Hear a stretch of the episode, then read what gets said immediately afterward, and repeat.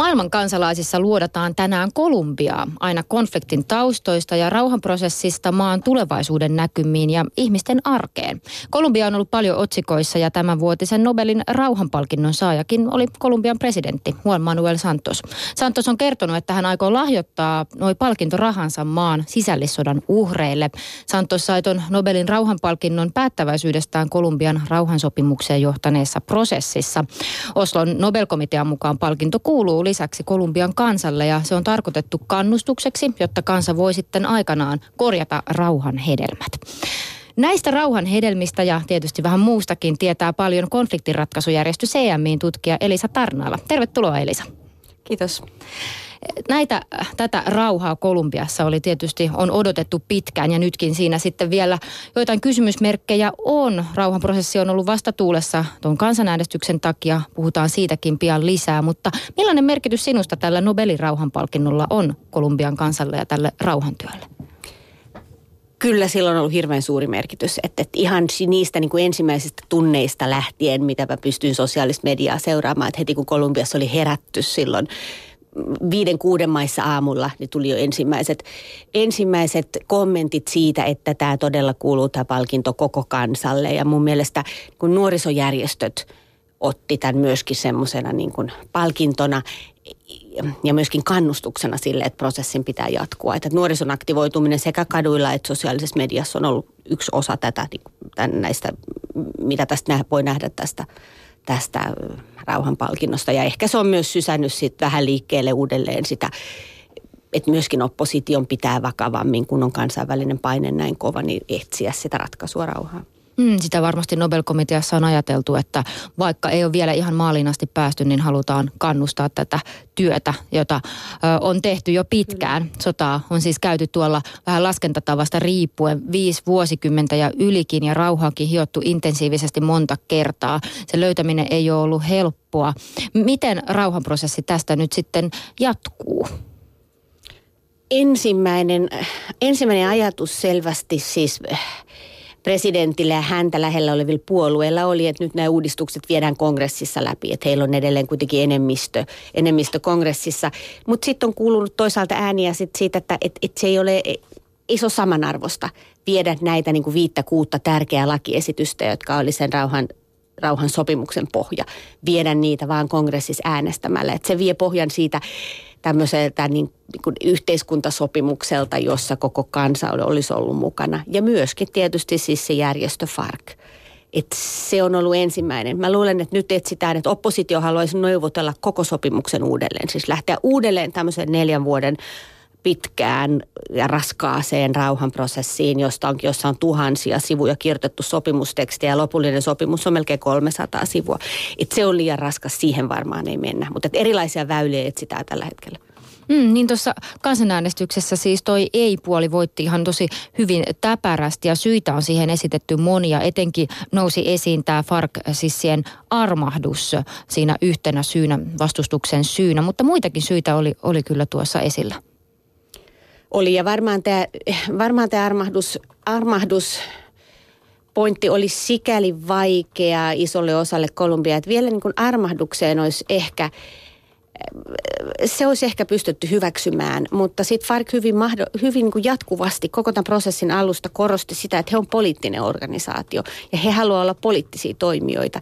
Niin sitten tähän sopimukseen myös sisältyi se, että he saavat olla, siis että heitä ei viedä poliittisia oikeuksia FARCin johtajilta, että he saa olla ehdolla kongressissa ja saa olla jopa presidenttiehdokkaita ja mun mielestä siinä, siinä tuli semmoinen jonkinnäköinen kansa, niin kuin osalla kansaa varsinkin, että, että, että tähän asti ei mennä, tähän asti ei mennä. Ja sitten propaganda oli tietysti varsin suurta sitten sitten ei-puolelta, jotka sanoivat, että nyt seuraavaksi meillä on Farkin, tämä nykyinen johtaja on varmasti presidentti. Ja sitten koko kongressi vaan tekee meistä ähm, Chavezin kannattajia ja, ja, ja, ja, ja, ja, ja uuden Venezuelan. Ja siinä oli kovaa propagandaa, että armahdus olisi jollain lailla, kun uhreista on niin paljon puhuttu, voinut mennä, mutta se poliittinen osallistuminen oli hankala. Mutta tämä poliittinen osallistuminen on kuitenkin tärkeää. Sä oot joskus aiemminkin puhunut siitä, että esimerkiksi tulevaisuudessa Kolumbian tässä rauhanrakennuksessa oleellisia asioita on tietysti poliittisen väkivallan lopettaminen, mutta myös sitten se, että vasen ja oikea äärilaita niin pääsisi mukaan politiikkaan. Ja sitten vielä tämä myös, että maaseudun olojen kehittäminen. Onko nämä myös niitä palikoita, joita nyt ö, näet tärkeänä tuossa kehityksessä? Joo, ehdottomasti. Ja ne kuuluu myös näihin kuuteen, näihin kuuteen, kuuteen rauhansopimuksen pääkohtaan. Et maaseudun olot, erityisesti että niin huumekaupan kitkeminen ja niin niiden viljelijöille, niille viljelijöille vaihtoehtoisten viljelymenetelmien ja tapojen ja vaihtoehtoisen elinkeinon turvaaminen, jotka sitä koko pensasta on viljelleet. että se oli yksi. Ja sitten kyllä monet kolumbia, kolumbialaiset politiikan tutkijat ja Kolumbia muualta seuranneet sitä on sanoneet, että että, että nämä äärilaidat pitää saada politiikkaan mukaan. Että kun vuosikymmeniä on jatkunut se tilanne, että, että, että oppositio on aina jollain lailla aseissa ja, ja se on ollut aseellinen, aseellinen väkivalta ja konflikti on aina ollut vaihtoehto, jos on ollut eri mieltä, eri mieltä kuin vallassa oleva hallitus tai eliitti tai poliittinen eliitti, niin se kierre pitäisi saada, pitäisi saada katkaistua. Et se ei varmaan väkivaltaa ja aseellista väkivaltaa täysin Kolumbiasta vie, mutta politiikka ja väkivalta pitäisi saada erotettua toisistaan. Mm, täällä on ollut pitkät juuret tällä konfliktilla. Se on jatkunut ihan sellaisena jo ainakin 50 vuotta ja se niin kuin erityisesti siellä maaseudulla on näkynyt. Sä oot itse asunut myös Kolumbiassa 15 vuotta. Miten sanoisit, että se konflikti on näkynyt erityisesti esimerkiksi niillä alueilla, missä sitten farksissit on vaikuttaneet, eli erityisesti maaseudulla? Se su- pahin väkivalta ja sotatoimet hän on aina kohdistuneet, kohdistuneet maaseudulle. Et ehkä ne niin kuin 90-luvun alun pahimmat huumesodan, huumekartellien, ne Pablo Escobarin vuodet oli sellaisia, että myös isoiskaupungeissa räjähti pommeja ja, ja, ja, ja oli enemmän aseellista väkivaltaa, mutta sen ohella nämä kaikki vuosikymmenet on aina toistanut tätä samaa tarinaa, että se on maaseutu ja ne kaikista kaikista köyhimmissä oloissa oleva, olevat ihmiset, jotka eniten siitä konfliktista kärsii. Ne alueet, jos Farkin kannatus on ollut suurinta tai joissa Fark on ollut, tai jos Fark on ollut eniten läsnä, niin niillä alueilla myöskään niin kouluja ei ole kehitetty, sairaaloita ei ole rakennettu. Sen jälkeen, kun poliisiasemat on pari kertaa pommitettu, niin uu, niitä on rakennettu uudelleen. Kaikki, kaikki tämmöinen siis peruskunnalliseen itsehallintoon – liittyvä esimerkiksi on jätetty täysin kehittämättä niillä alueilla, jos se sota on ollut kovinta. Ja kyllähän se näkyy näissä niin kuin, nyt sitten nykyisessä Kolumbiassa vielä edelleen. Mm, yksi iso ongelma on ollut myös sitten just nämä miinat, joita on kylvetty sinne alueelle paljon ja se on tietenkin ollut ja on edelleenkin iso ongelma noita miinoja sieltä sitten yritetään purkaa, mutta edelleen ihmisiä siellä loukkaantuu pahasti niiden takia myös on tietenkin kuollut paljon.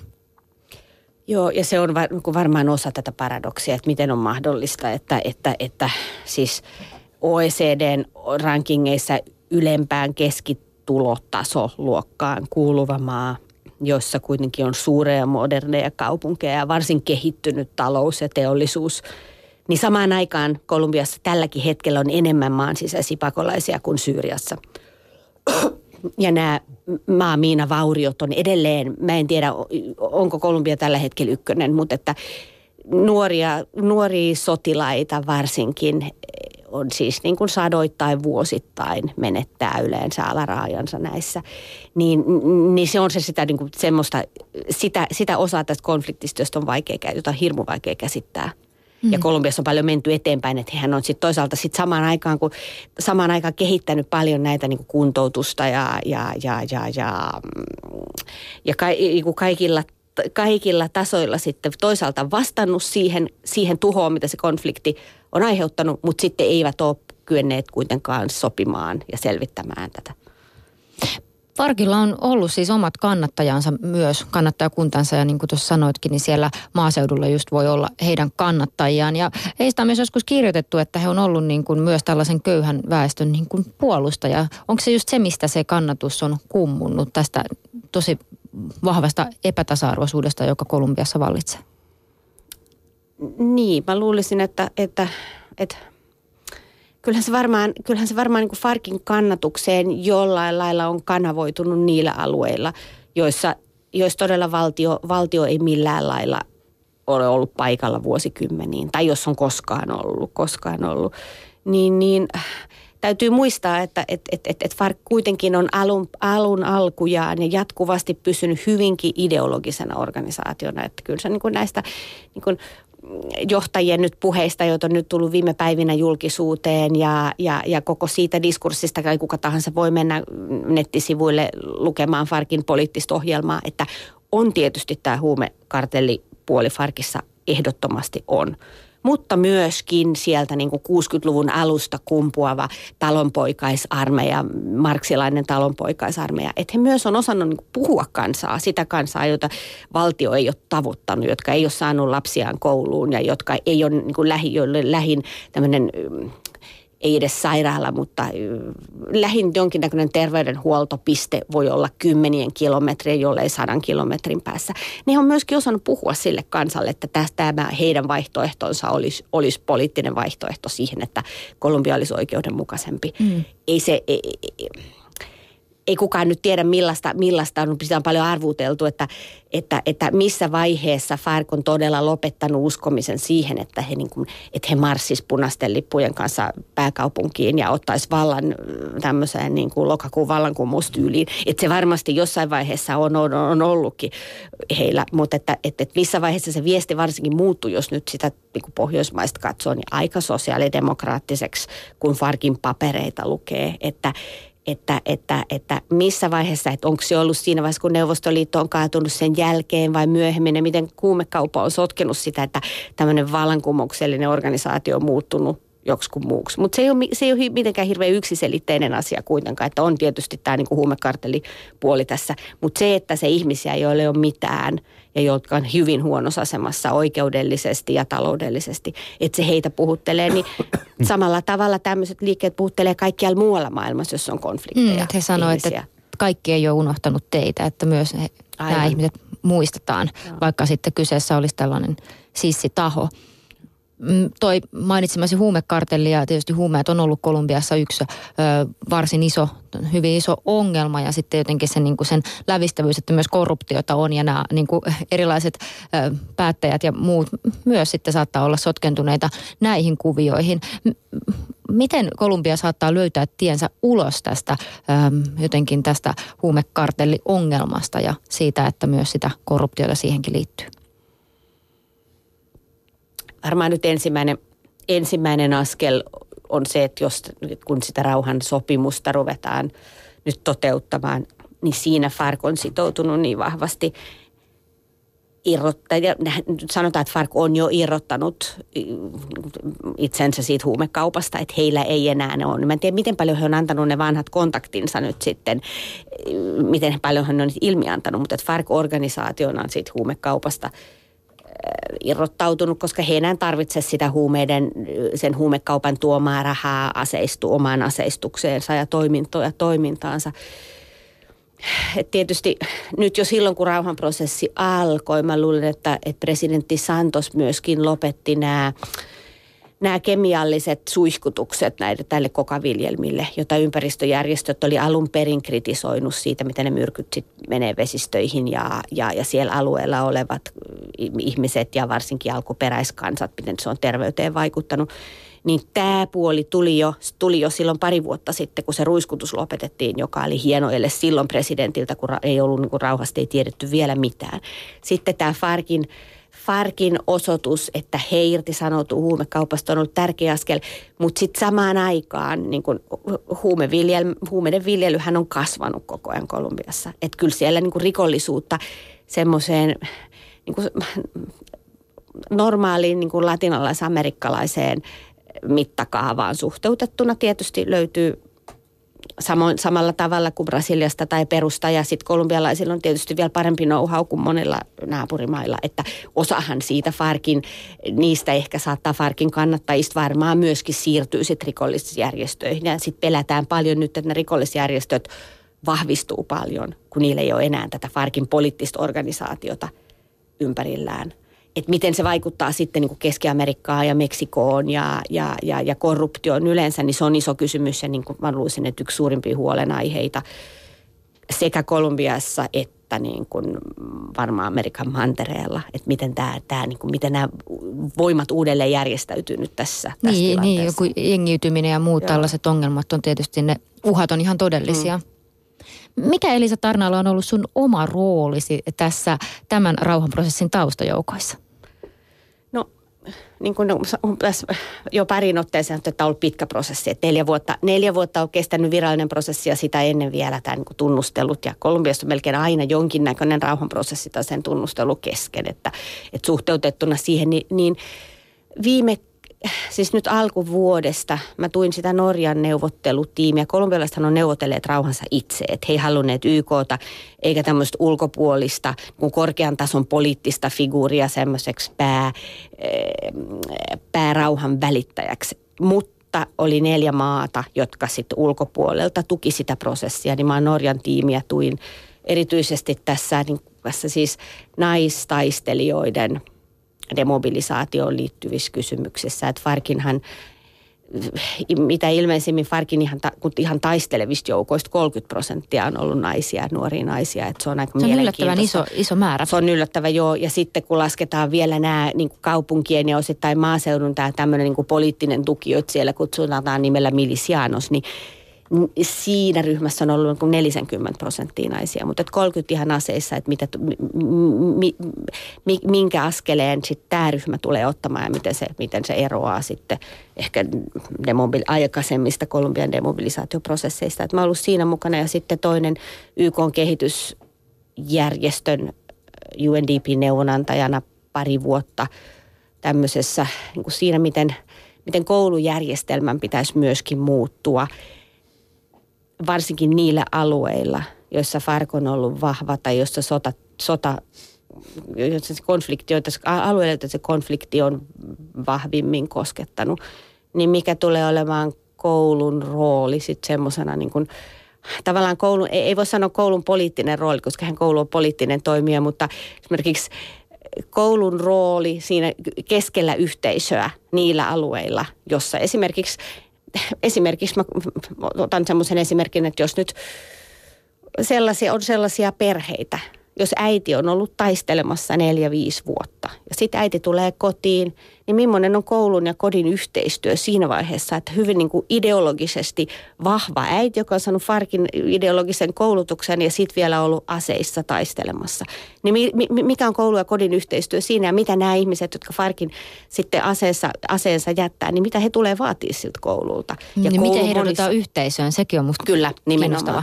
Ja monilla alueilla siellä Kolumbiassa sitten se koulu on tavallaan, koulu on ollut se kun, kun valtiovaltaa edustava se julkinen koulu ehkä ainoa. Että jos, se jo, että jos kaikki muut instituutiot on lähteneet sen konfliktin myötä, niin hyvin usein niin kuin kouluun kanavoituu sit hyvin paljon niin kuin muita odotuksia, ei vaan sen, miten lapset oppii, mutta että semmoisena niin yhteisön keskipisteenä. Sä oot itse tehnyt myös opetustyötä Kolumbiassa ja tehnyt myös kansalaisjärjestöjen kanssa töitä. Minkälainen tuntuma sulla on siihen, että kuinka paljon tällaista poliittista tahtotilaa siellä on tällä hetkellä sitten myös vähentää epätasa-arvoa ja tuoda koulutusta myös esimerkiksi kunnolla maaseudulla asu, asuvien ihmisten ulottuville ja, ja muutakin sitten näitä valtion palveluita?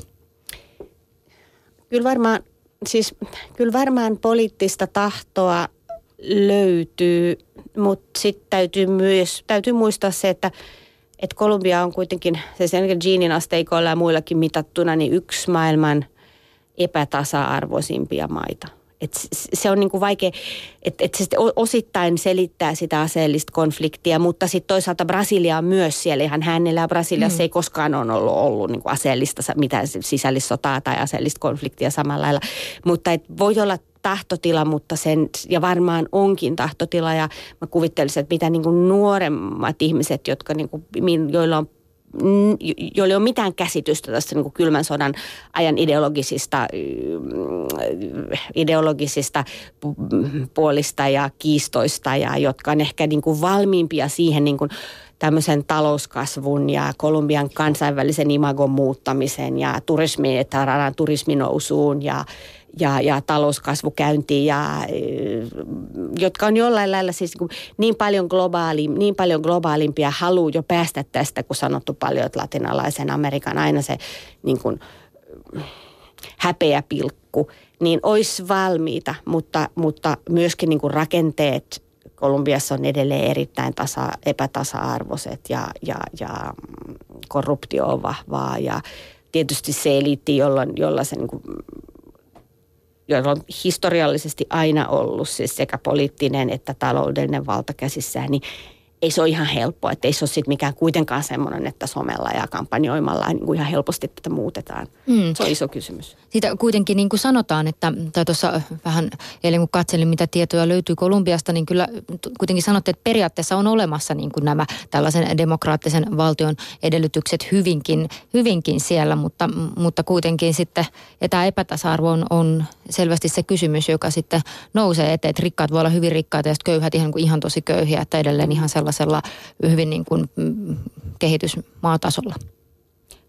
Joo, kyllä. Ja varsinkin se näkyy mun mielestä sit, niin kuin selvimmin se tietysti näkyy, näkyy kaupunkien ja maaseudun erossa, että eroissa, että että isot kaupungit, isot kaupungit on hyvin globaaleja ja, ja, ja koulutettua väkeä on paljon ja yliopistot naisistuu ihan samalla vauhdilla kuin meillä Pohjoismaissa ja, ja, ja, ja netti on joka paikassa ja samanlaiset kahvilat ja, ja, ja siis Bogota ja Medellin varsinkin joilta alueilta on semmoisia, että ei, ei, ei niitä erota, ei niitä erota niin kuin eurooppalaisista tai amerikkalaisista kaupungeista juurikaan. juurikaan. Ja sitten kaupunkien näitä, näitä väkivaltalukuja on saatu aika paljon alaspäin. Että eihän, eihän, eihän Kolumbiassa enää ole latinalaisen Amerikan, ne edes Amerikan väkivaltaisimmat kaupungit.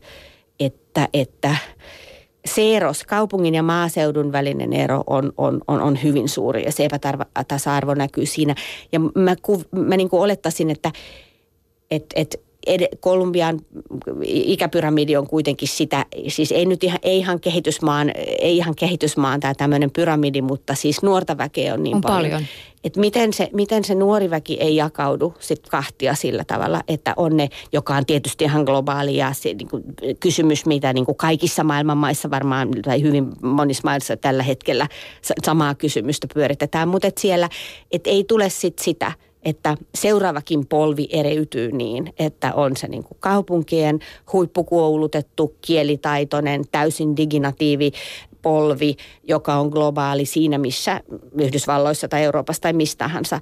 Ja sitten ne, ne jotka ei saa koulua loppuun ja jotka ei löydä töitä ja, ja joiden niin kuin ainoa, ainoa tulevaisuus on näissä aseellisissa, aseellisissa jengeissä ja, ja, ja mikro huumekaupassa ja tämmöisessä niin kuin, niin kuin pikkurikollisuudessa. Et mm. Siihenhän se voi helposti, siihen, sehän on niin kuin kauhuisen skenaario, että, että, että jos, jos seuraavaankaan, seuraavaankaan polven elämässä se epätasa-arvo ei millään lailla korjaannu, niin sitten ollaan tämmöisessä tilanteessa. Ja tässä tietysti koulutuksella ja sellaisella, että kaikilla on mahdollisuus vaikuttaa sen omaan tilanteeseen, niin on tietenkin iso rooli ja varmasti myös esimerkiksi näillä kansalaisjärjestöillä. On, on. Ja kansalaisjärjestöt on paljon ollut, paljon ollut varsinkin nämä niin kuin viimeiset pari vuosikymmentä niin kuin vahvassa, vahvassa roolissa siinä, että, että et os, osaltaan pystyneet, ei nyt tietenkään täysin, ja täytyy muistaa, että se on kuitenkin ollut sotakäyvä maa, mutta pystynyt ehkä vähän liudentamaan sitä semmoista, että et, et valtio on täysin, täysin erillään siitä, mitä kansalaisjärjestöt tekee. Et isoissa kaupungeissa aika hyvää vuoropuhelua onnistuneet saamaan aikaan. Ja sitten kun näistä niin kuin kansalaisjärjestösektorilta on ihmisiä siirtynyt niin kaupunkien hallintoihin ja valtiolle, niin he on pystynyt niin kuin tuomaan semmoista uutta, niin kuin, mä sanoisin, niin kuin uutta henkeä siihen, miten asioita on hoidettu. Et musta yksi hyvä esimerkki, Kolumbian pääkaupunki Bogotassa on laskutavasta riippuen 8-10 miljoonaa ihmistä. Et kun niitä maan sisäisiä pakolaisia koko ajan tulee, niin sitä ei, mutta noin 8-9 miljoonaa valtion kouluissa on noin miljoona, siis julkisissa kouluissa pääkaupungissa on miljoona lasta.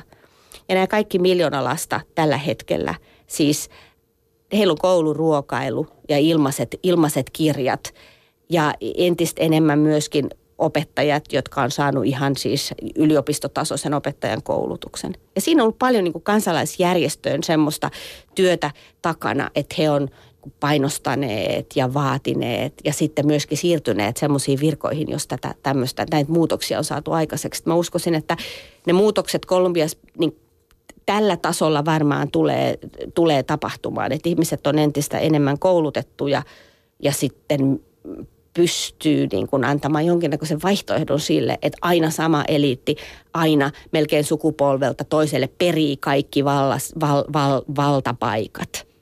Et siinä niin kuin keskiluokkastuminen, keskiluokkastuminen mä luulen mä luulen, että näkyy, että, että niistä vanhoista oikeuksista ei vaan voi samalla tavalla pitää kiinni kuin mm. aikaisemmin. Että ihmiset osaa, osaa vaatia myös paikallistasolla. Mä muistan semmoisen esimerkki, mikä oli joskus sieltä Medellinin kaupungista, että siellä oli rakennettu, että ihan pelkästään se, että rakennettiin tällainen niin kuin metro, joka on siis semmoinen hissi, siis tämmöinen vaikka laskettelukeskuksissa on vähän niin kuin kondolhissin tapainen, jolla pääsi edes sitten kunnolla kulkemaan sinne niihin kaukaisempiin ää, tota, kaupungin osiin, jotka oli tällaisia huonompiosaisia kaupungin osia. Että silläkin on ollut tosi iso merkitys, että pääsee ylipäänsä kulkemaan niin kuin helposti.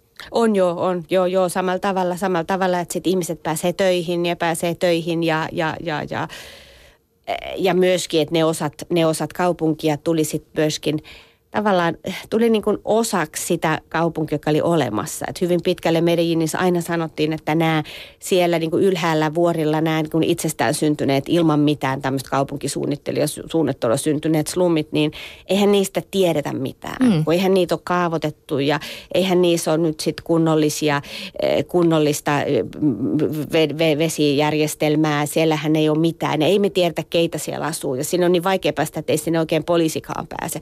Niin. niin niin ihan tämmöinen näinkin yksinkertainen ratkaisu kuin köysirata sekin sen, että ne slummit tuli osaksi sitä isompaa kaupunkia. Se on hyvin mielenkiintoista. Ja paljon kehitystä on siis tapahtunut ja esimerkiksi myös Kolumbian matkailu on sellainen, että monet nuoret aikuiset on kiinnostuneita matkaamaan sinne ja toisaalta sitten edelleenkin kun katsoo vaikka noita ulkoministeriön matkustustiedotteita, niin se kuulostaa aika haastavalta kohteelta. Kuulostaa, että siellä on paljon niin kuin tavalliselle matkailijalle sellaisia alueita, mihin ei edelleenkään voi mennä. Sitten on tiettyjä paikkoja, jotka on jo mm, suht turvallisia ja muuta. Mutta tässä varmaan on myös yksi sellainen taloudellinen kysymys, että miten sitten, kuinka isona esimerkiksi taloustekijänä turismi voisi tulevaisuudessa toimia, jos siellä sitten asiat on siinä määrin rauhallisia, että sinne ehkä enemmän uskaltaa turisteja tulla. Varmaan ja siihen, siihen kolumbialaiset kyllä hyvin paljon uskoo, että he uskoo itse siihen, itse siihen että, että, että turismi on yksi tulevaisuuden, yksi tulevaisuuden ala varmaankin siellä, että, että osa näistä Karimbian rannikoistahan on hyvin paljon jo turistikohteita ja sinne niin kuin nyt jo amerikkalaiset risteilyalukset uskaltaa pysähtyä ja sinne tehdään matkoja ja näihin isoihin kaupunkeihin – mä kuvittelisin, että, se niin kuin, että vähän samalla tavalla kuin Keski-Amerikan näissä joissain Guatemala ja Honduras, jotka voisi olla hyvinkin hienoja paikkoja turisteille ja, ja, ja mielenkiintoisia ja jos on paljon säilynyt semmoista alkuperäistä, mitä muualle ei ole, niin, niin se ei enää ole se konflikti, vaan se on rikollisuus. Rikollisuus, joka pelottaa, ihan syystäkin pelottaa, pelottaa sitten turisteja ja myöskin matkan, matkan, matkan järjestäjiä. Mutta nämä niinku, ne semmoiset kidnappausluvut, jotka silloin oli ihan huipussaan silloin joskus 2000-luvun alussa, niin eihän, ei niitä enää, ei niitä ole enää samalla, sama, sa, samalla tavalla. Ja sitten Farkin, Farkin kidnappauksistahan suurin osa oli tämmöisiä poliittisia, että he joko kidnappasivat niin poliittisia toimijoita, niin kuin mitä mahdollista korkealla poliittisessa virassa kuin, kuin, kuin, kuin, kuin, kuin mahdollista, tai sitten näiden niin kuin jotenkin isojen yritysten, joko kolumbialaisia tai ulkomaisia johtajia, joista pystyy saamaan niin kuin miljoona lunnaa. Että semmoisen turistin kidnappaus on aika kyllä harvinaista ollut aina, mutta se tietysti se maine ja se pelko mm. on se, joka on tehnyt sen, että ihmiset kuitenkin ei mielellään sitten tuommoisiin paikkoihin matkusta.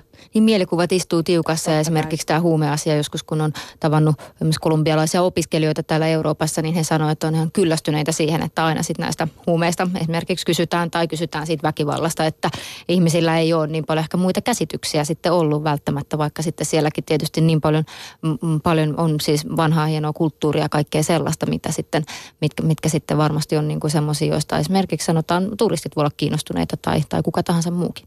Joo, ja varmaan se on aika, aika kuin kaikissa näissä tai niin kuin tässä niin kuin huumeiden tuottajamaiden se, että eihän ne niin kuin huumeet siellä, niin kuin, ne huumeet siellä Kolumbiassa samalla tavalla näy, että kun sitä tuotetaan Yhdysvaltoihin mm, ja Amerikkaan niin. ja ehkä nyt e-, enenevässä määrin tietysti myöskin latinalaisen Amerikan isoihin kaupunkeihin ja puhuttu siitä, että kansallinenkin kulutus on noussut, mutta, mutta, mutta e-, e-, ei se, ei, ei se niin kuin huumeet ja huumeiden käyttö tai huumerikollisuus sellaisena, niin ei se eihän se näy, eihän se näy Kolumbiassa, että, että, että he hyvin, hyvin usein kokee kolumbialaiset olevansa melkein niin kuin uhreja siinä, että sitä kokapensastahan jossain nyt ne niin siellä maalla viljellään, mutta sitten se viedään Keski-Amerikan kautta Yhdysvaltoihin, että ei he tiedä tästä asiasta mitään, että ei, he koske, ei se koske heitä. Just niin. Tietysti nyt jollain lailla koskee, mutta, mutta en, ne huumeet ei katukuvassa millään lailla näy siellä, niin kuin yleensäkään ei tuottajamaissa näy. Miten Elisa Tarnalla seuraavan kerran, kun menet Kolumbiaan, mitä erityisesti odotat, että siellä sinua on vastassa? No, mä odotan varmaan semmoista niin kuin kierrosta, kierrosta niin kuin eri, eri, eri, eri ystävien ja työt, vaan eri vanhojen työtovereiden ja muiden ihmisten kanssa, että kuulee, kuulee sitten ihan suoralta kädeltä, ihan paikan päällä sen, että miten he näkee, miten he näkee tämän tilanteen. Että kyllähän niin kuin että sosiaalisessa mediassa minuutteja sen jälkeen, kun äänestystulos äh, ilmestyi, niin jo, jo on ensimmäiset kommentit ja Nobelista, mutta se on kuitenkin eri asia siellä. Bogota varsinkin, Bogota ja Medellin on hienoja kaupunkeja, hienoja kaupunkeja, isoja ja semmoisia, niin kuin mä sanoisin, latinalaisen Amerikan miljoona kaupunkeja, jotka jossain vaiheessa pitää kokea, niin, niin kyllä mä odotan sitä, että Bogotan pääsee niin kaduille koke, sitä kokemaan se, että mikä se on se. Sen, tämä nyt tämä aika, kun Fark on nyt allekirjoittanut rauhan ja ilmoittanut, että tulitaukosopimus pitää. Mä uskon, että se on muuttanut siellä kuitenkin ihmisten näkemystä siitä, mikä tulevaisuus nyt on, mitä tulevaisuus tuo.